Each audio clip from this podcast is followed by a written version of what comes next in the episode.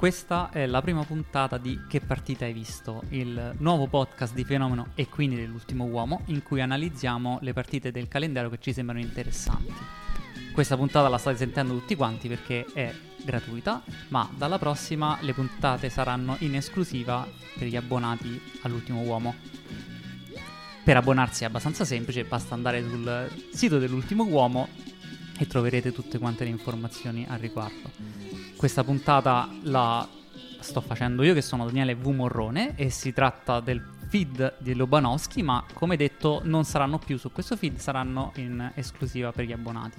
Accanto a me ci sta Dario Saltari. Ciao Daniele. E Marco Dottavi. Ciao Daniele, quindi oggi siamo ospiti nel tuo salone, per, solo per oggi. Solo diciamo. per oggi, ricordiamo che è veramente soltanto per oggi, anche perché noi stessi roteremo all'interno della redazione dell'ultimo uomo e tutti quanti faranno parte di questo podcast partita dopo partita. Iniziamo quindi con una partita che Iniziamo bene, perché è una partita aperta in cui si è visto veramente di tutto, in cui l'Inter è uscita in battuta dal Camp Nou e ha messo quindi un piede negli ottavi di finale. E quindi direi a questo punto, Dario, tu che partita hai visto? Beh, ho visto sicuramente una partita molto divertente, eh, d'altra parte è finita 3-3, anche eh, troppo divertente nel senso che eh, abbiamo vissuto un'altalena di emozioni fino alla fine, anche noi eravamo qui, non sapevamo quando registrare, possiamo dire un, una grande partita dell'Inter che forse esce dal Camp Nou con un risultato un po' stretto, soprattutto alla luce dell'occasione incredibile che ha avuto Aslani all'ultimo secondo che poteva trasformare il risultato in 3 a 4. Io mh, avrei eh, diciamo, iniziato dicendo almeno a 10 minuti dalla fine eh, che era stata una grande eh, prestazione difensiva dell'Inter, poi ovviamente quando subisci tre gol è un po' difficile dirlo, però soprattutto nel primo tempo, eh, soprattutto De Frey e Skriniar avevano tenuto eh, benissimo difendendo dentro l'area, l'Inter soprattutto in alcune fasi ha difeso molto basso, poi secondo me i cambi di Inzaghi nel secondo tempo è passato al 5-4-1 addirittura con un doppio terzino con Bellanova e Dumfries a destra forse hanno dato diciamo, hanno dato un messaggio psicologicamente un po' depressivo all'Inter che si è abbassato ancora di più e a quel punto Lewandowski ha fatto la sua masterclass in aria facendo due grandi gol. Non so se tu invece che partita hai visto Marco? Io ho visto una partita anche troppo aperta, non, eh, non sono abituato a un calcio così emozionante, di solito eh, molto spesso le partite sono molto più sonnacchiose. Invece l'Inter, pur avendo lasciato il pallone al Barcellona, pur avendo il Barcellona in alcuni momenti della partita effettuato una pressione in avanti eh, fatta bene, fatta bene recuperando anche spesso il pallone in alto, l'Inter non ha mai rinunciato totalmente ad attaccare.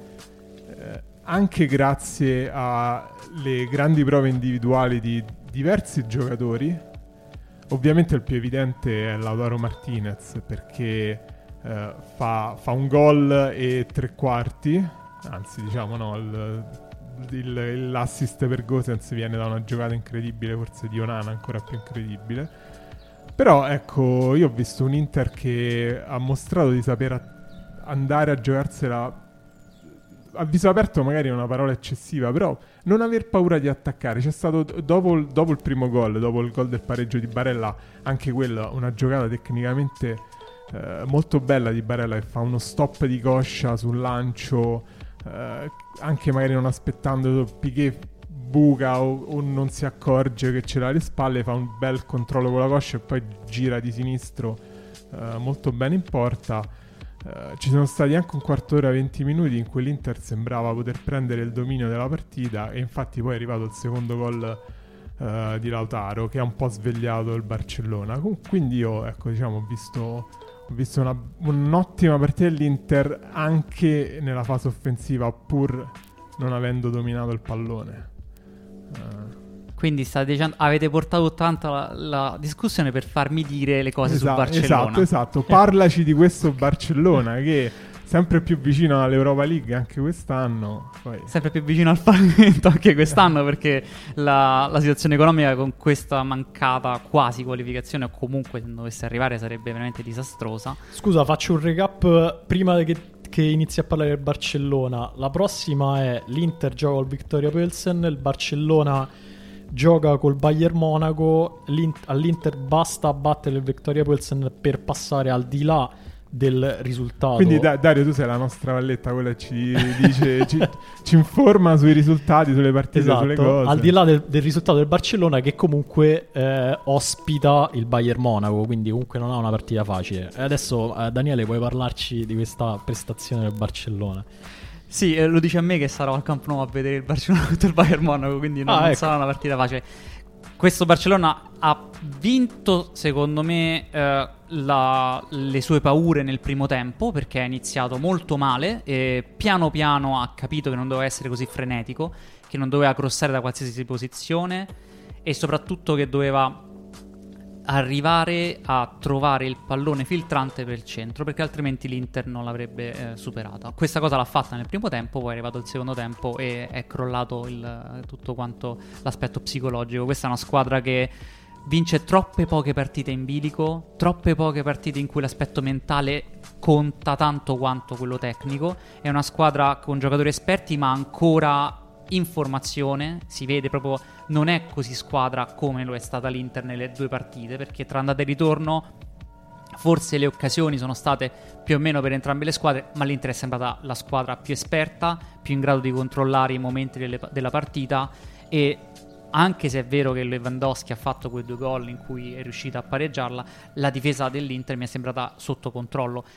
Tra l'altro, eh, l'Inter ha avuto un vantaggio tattico evidente dalla posizione di Dumfries molto alta sulla fascia, dove il Barcellona che si schierava con un 3-4-3 a rombo, con di fatto eh, Piquet al centro della difesa, Garzia e Marcos Alonso ai suoi lati, Busquets davanti alla difesa, le mezzali erano Sergi Roberto che saliva dal, dal fare il terzino, veniva sulla mezzala destra, Gavi mezzala sinistra, Pedri trequartista, Lewandowski punta e sulle fasce Rafinha e Dembélé.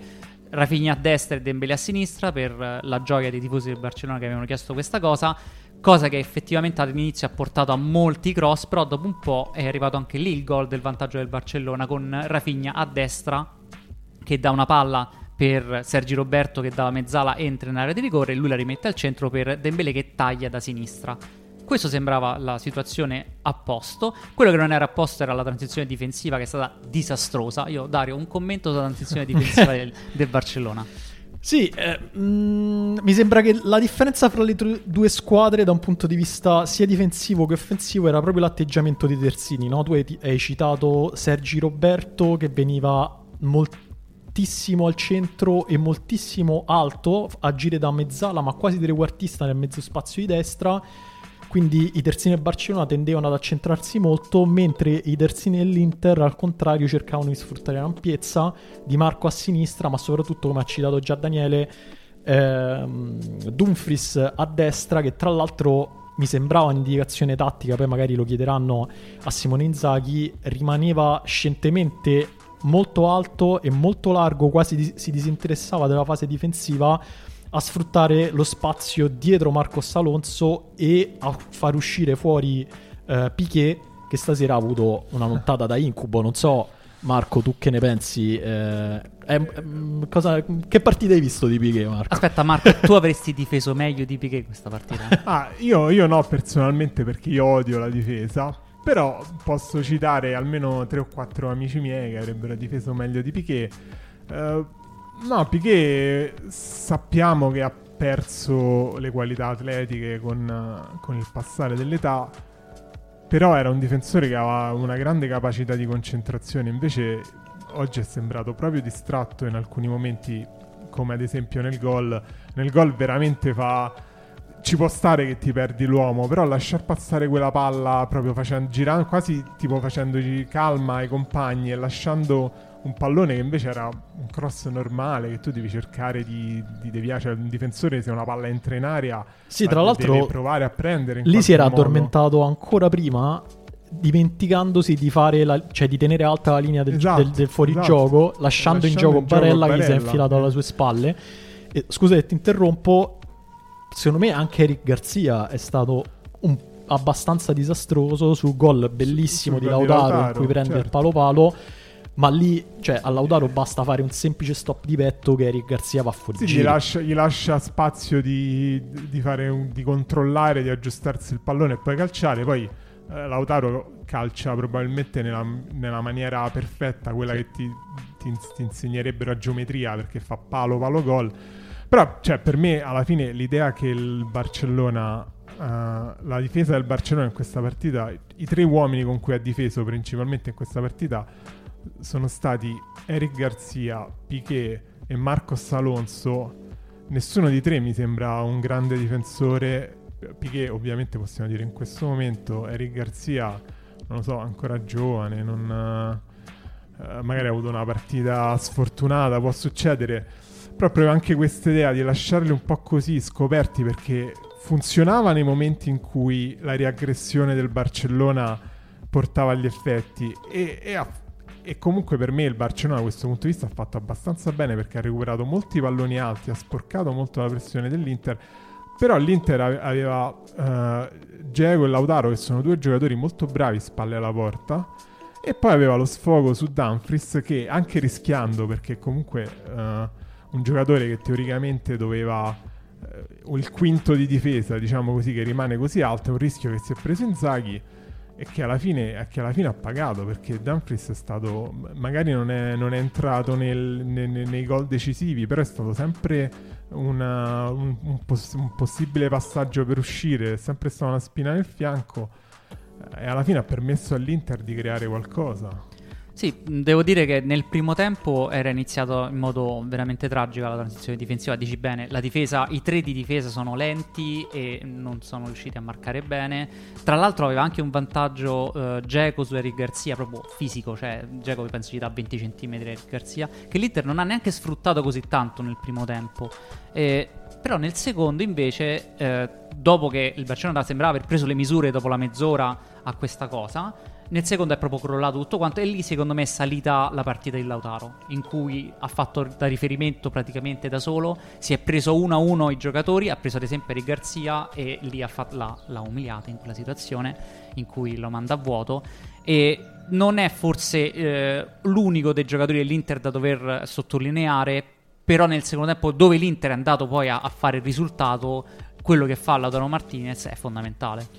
Sì, Lautaro Martinez per me migliore in campo perché tra l'altro ha fatto il non Lautaro Martinez, nel senso che ha fatto una partita difficile, ha toccato pochissimi palloni, molto sporchi, in realtà l'Inter non è passata quasi mai per i corridoi centrali, però cioè, tutte le occasioni che ha avuto ha creato qualcosa, ha tirato sempre fuori l'oro dal- dall'immondizia, non so se esiste questa metafora.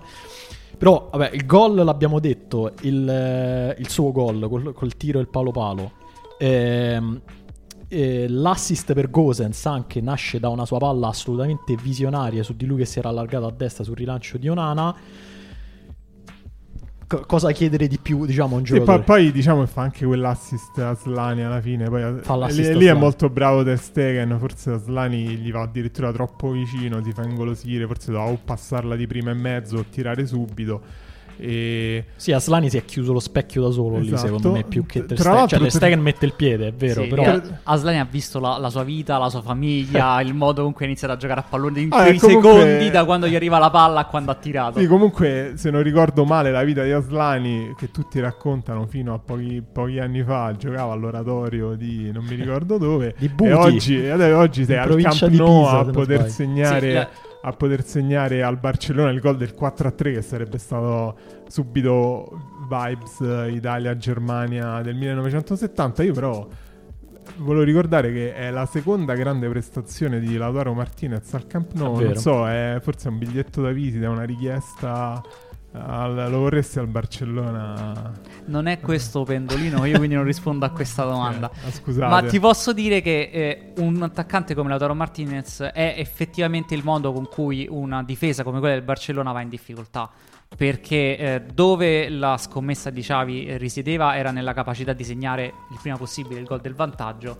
Questa cosa il Barcellona in realtà nel primo tempo l'ha fatta, quindi eh, nel senso la, la- la cosa sembrava mh, indirizzata nel primo tempo. Il, il gol di Barella scombussola i piani e poi da lì sale Lautaro Martinez in modo decisivo. Quando però appunto la parte psicologica conta veramente tanto, lui vinceva ogni contrasto, andava su tutti i palloni, girava bene la palla e il Barcellona invece scendeva sempre di più, si, si incartava sempre di più su azioni manieristiche della, della tre quarti. E... Sì, un altro giocatore di cui secondo me va sottolineata la prestazione è Cialanoglu, che non è molto, cioè non è stato visibile ovviamente quanto Lautaro, ma secondo me è stato migliore in campo quanto Lautaro. Cialanoglu che era schierato da vertice basso di un centrocampo a 3, che ovviamente non è il suo ruolo abituale, ma ha fatto molto bene innanzitutto difensivamente, eh, perché in realtà l'Inter è passata a poco nel risalire il campo dai suoi piedi, ma ha fatto molto bene difensivamente, ha vinto 5 contrasti su 7, tra cui quello che ha un po' svoltato emotivamente la partita, e cioè l'intercetto su eh, Busquets a centrocampo, da cui poi nasce il eh, gol del 2 a 1 dell'Inter. Eh, poi fa anche un lancio pazzesco per l'appunto per, per Lautaro Martinez al limite dell'aria e poi abbiamo detto del disastro di Eric Garzia. Secondo me mentalmente quell'intercetto di Cianoglu ha funzionato non soltanto per il gol, ma perché il gol è arrivato su un passaggio sbagliato di Busquets in verticale, che eh, quello che doveva fare e quello che aveva fatto fino a quel momento, perché il Barcellona caricava tantissimo la zona di rifinitura con eh, tantissimi giocatori e Busquets doveva da solo in- indirizzare il pallone, infatti il canale preferito eh, era quello di Busquets in verticale per Pedri, in verticale per Lewandowski in area di rigore. Questa era probabilmente l'idea quando vai a vedere che proprio il capitano, eh, che fino adesso si era visto che stava facendo una buona partita, aveva giocato eh, difensivamente, era un po' perso, ma tutti quanti lo erano, ma con il pallone stava gestendo bene, sbaglia il pallone, Cialanoglu lo recupera, da lì viene il gol, lì secondo me pesa ancora di più perché proprio Busquets ha sbagliato quella palla. Cialanoglu precisissimo poi con i piedi e questo è una cosa che già sappiamo e si va quindi a prendere non soltanto l'aspetto che noi conosciamo già con i piedi, ma anche il lavoro senza che, ad esempio, nel primo tempo non era stato così incisivo. Sì, tu hai, tra l'altro abbiamo visto anche Busquets subito dopo il gol di Lautaro mm, piegato sulle gambe con una faccia che un po' diceva tutto del suo disappunto legato, legato a quel momento. E a proposito di emotività, eh, volevo chiedere a Marco se eh, ancora una volta si tornerà a parlare dei cambi di Simone Inzaghi riguardo al finale di partita, perché diciamo che nel secondo tempo l'Inter è sembrata in controllo fino a eh, diciamo, quel cambio con cui eh, intorno al 77esimo con cui è entrato Bellanova eh, l'Inter si è schierata fissa con il 5-4-1 con un doppio terzino a destra poi è entrato anche Acerbi per difendere ancora meglio. Eh, non so secondo te quel cambio ha un po' detto all'Inter eh, ok, è il momento di eh, ripiegare tutti, perché in realtà Dumfries in alta destra aveva avuto anche una funzione un po' difensiva, no? aveva tenuto dietro, cioè aveva dato sempre un pensiero a Marcos Alonso che invece dopo la sua uscita insomma eh, si, è, si è sentito più libero. Sì, secondo me in parte forse è stata anche l'interpretazione di Bellanova perché mh, magari Dumfries ha avuto più coraggio nell'interpretare uh, quel ruolo in maniera molto propositiva comunque ci vuole, ci vuole coraggio per fare, stare così alto come quinto di difesa. Mentre magari Bellanova, non so se perché gliel'ha detto Inzaghi o perché magari non ha avuto appunto eh, lo stesso coraggio, si è schiacciato molto di più vicino a, eh, a, Dum- a, Dum- a Dumfries che invece è arretrato forse perché era stanco, ha messo lui dietro e Bellanova davanti. Io, secondo me, più forse la questione è l'idea di lui ha dovuto togliere Geo a un certo punto perché era stanchissimo. Geo comunque ha dato tutto. L'idea di non fidarsi di un altro attaccante, forse il fatto che ha preferito lasciare Lautaro da solo, non si è fidato di Correa. Lukaku a questo punto è anche un po' un mistero, ancora assente per l'infortunio, ma non, non, si fa vedere, non, non, non, si parla molto di lui, non sembrava un infortunio così grave, invece sta saltando partite su partite, ma o- oggi non è il momento di parlare dei problemi dell'Inter, che invece sta usando, ha usato questo doppio confronto col Barcellona, invece un po' per riscattarsi, perché sulla carta il Barcellona è comunque una squadra che si sta giocando la Liga, che sta avendo una buona stagione, ha avuto due partite un po' così, però tendenzialmente fino a prima di questo doppio confronto con l'Inter era molto lanciata mentre l'Inter ha difficoltà in campionato, sembrava un po' la vittima sacrificare il Barcellona, invece sia all'andata che al ritorno eh, ha vinto mh, in maniera, ha vinto all'andata, ha pareggiato al ritorno giocando bene, giocando bene, con un buon piano partita. E secondo me questo, questo merito va dato anche a Inzaghi che ha subito tantissime critiche, invece secondo me ha dimostrato di saper preparare queste partite così importanti. Sì, nel doppio confronto possiamo dire che l'Inter è sembrata la squadra più forte, va, va, detto per quello che si è visto, più esperta, più preparata a questo tipo di partite e forse anche lì l'aver visto Bellanova e Aslani entrare e non fare così bene anche perché sono giovani, prima volta che ci giocano, non sei abituato, tu invece giocare come Skriniar, De Vrij, lo stesso Bastoni che è giovanissimo ma ha alle spalle sì. tanta esperienza da questo punto di vista. Quello che forse non aveva così tanta esperienza nell'Inter era Onana e ha fatto vedere sia la parte negativa che la parte positiva del suo, ma ha anche fatto vedere perché sta giocando Nana e perché serve tanto all'Inter questo tipo di portiere. Sì, dici per il rilancio sul gol. Esattamente. Sì, con i piedi ha fatto un'ottima partita. Si è preso anche dei rischi che ci hanno fatto un po' sobbalzare, no? Perché si, cioè, Onana si fa sempre. gioca un po' come un giocatore di movimento, cioè si fa venire l'uomo addosso per liberare l'uomo alle spalle. Però chiaramente, se sei il portiere e non hai nessuno dietro, ti viene un attimo, c'è cioè quel momento di colpo. Sto facendo la, il, il commentatore anziano del, che critica la costruzione della bassa. Vabbè, ditemi almeno un giocatore che si salva del Barcellona, se no qua chiudiamo che sembra che la partita l'hanno persa 4-0. No. Allora, Sergi Roberto per me ha giocato benissimo, nel primo tempo è stato fondamentale per la prestazione del Barcellona, eh, abbiamo detto della sua posizione, poi ovviamente l'assist eh, per Dembélé è suo e nasce proprio da quella posizione lì. Quindi per me Sergi Roberto è sicuramente da salvare. Non so se Marco ce n'è un altro. Per me, ora farò un po' il troll, Daniele. Per me, ho visto un paio di giochi De Jong. De Jong ha avuto, è entrato al posto di Busquets. La, la, la sì. parabola di De Jong non è neanche così chiara all'interno del Barcellona, anzi, è molto chiara, ma va bene. E, eh, quindi, lui, secondo me, forse dal primo minuto poteva, poteva migliorare un po' tecnicamente perché col Barcellona ha avuto molto, molto possesso palla nella tre quarti dell'Inter, ma l'Inter è una squadra che si sa difendere molto bene stretta in aria e certe volte al Barcellona è mancata un po' la, uh, pass- l'ultimo passaggio molto difficile in, in, spazi così stretti, però gli è mancata un po' di tecnica, quella che in realtà è, è proprio la, la, la, qualità migliore della, della squadra di, uh, di Xavi, quindi forse De Jong uh, messo prima, anche, anche più avanti però poi, ecco, anche, anche Pedri e Gavi non hanno giocato una brutta partita. Diciamo no, Pedri per me è una grande partita. Mi sì. pare all'inizio del secondo tempo ha fatto uno slalom al limite dell'aria impressionante. Non so quanti dribbling ha completato.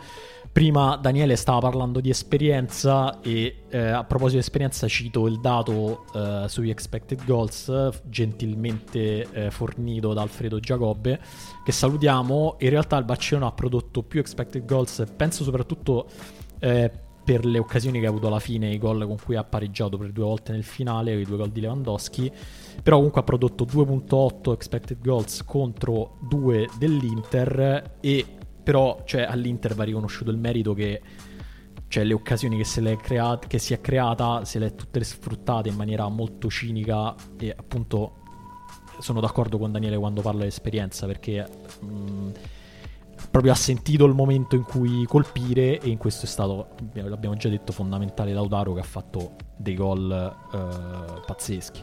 Sì, e con questo io direi che possiamo concludere questa prima puntata di Che partita hai visto. E ricordiamo ancora che non saremo sempre noi qui e soprattutto se ci volete ascoltare l'abbonamento è il modo per farlo. Eh, io sono Daniele Pomorrone e qui c'è Dario Saltari. Ciao Daniele, è stato un piacere. E Marco Dottavi. Ciao Daniele. Ciao.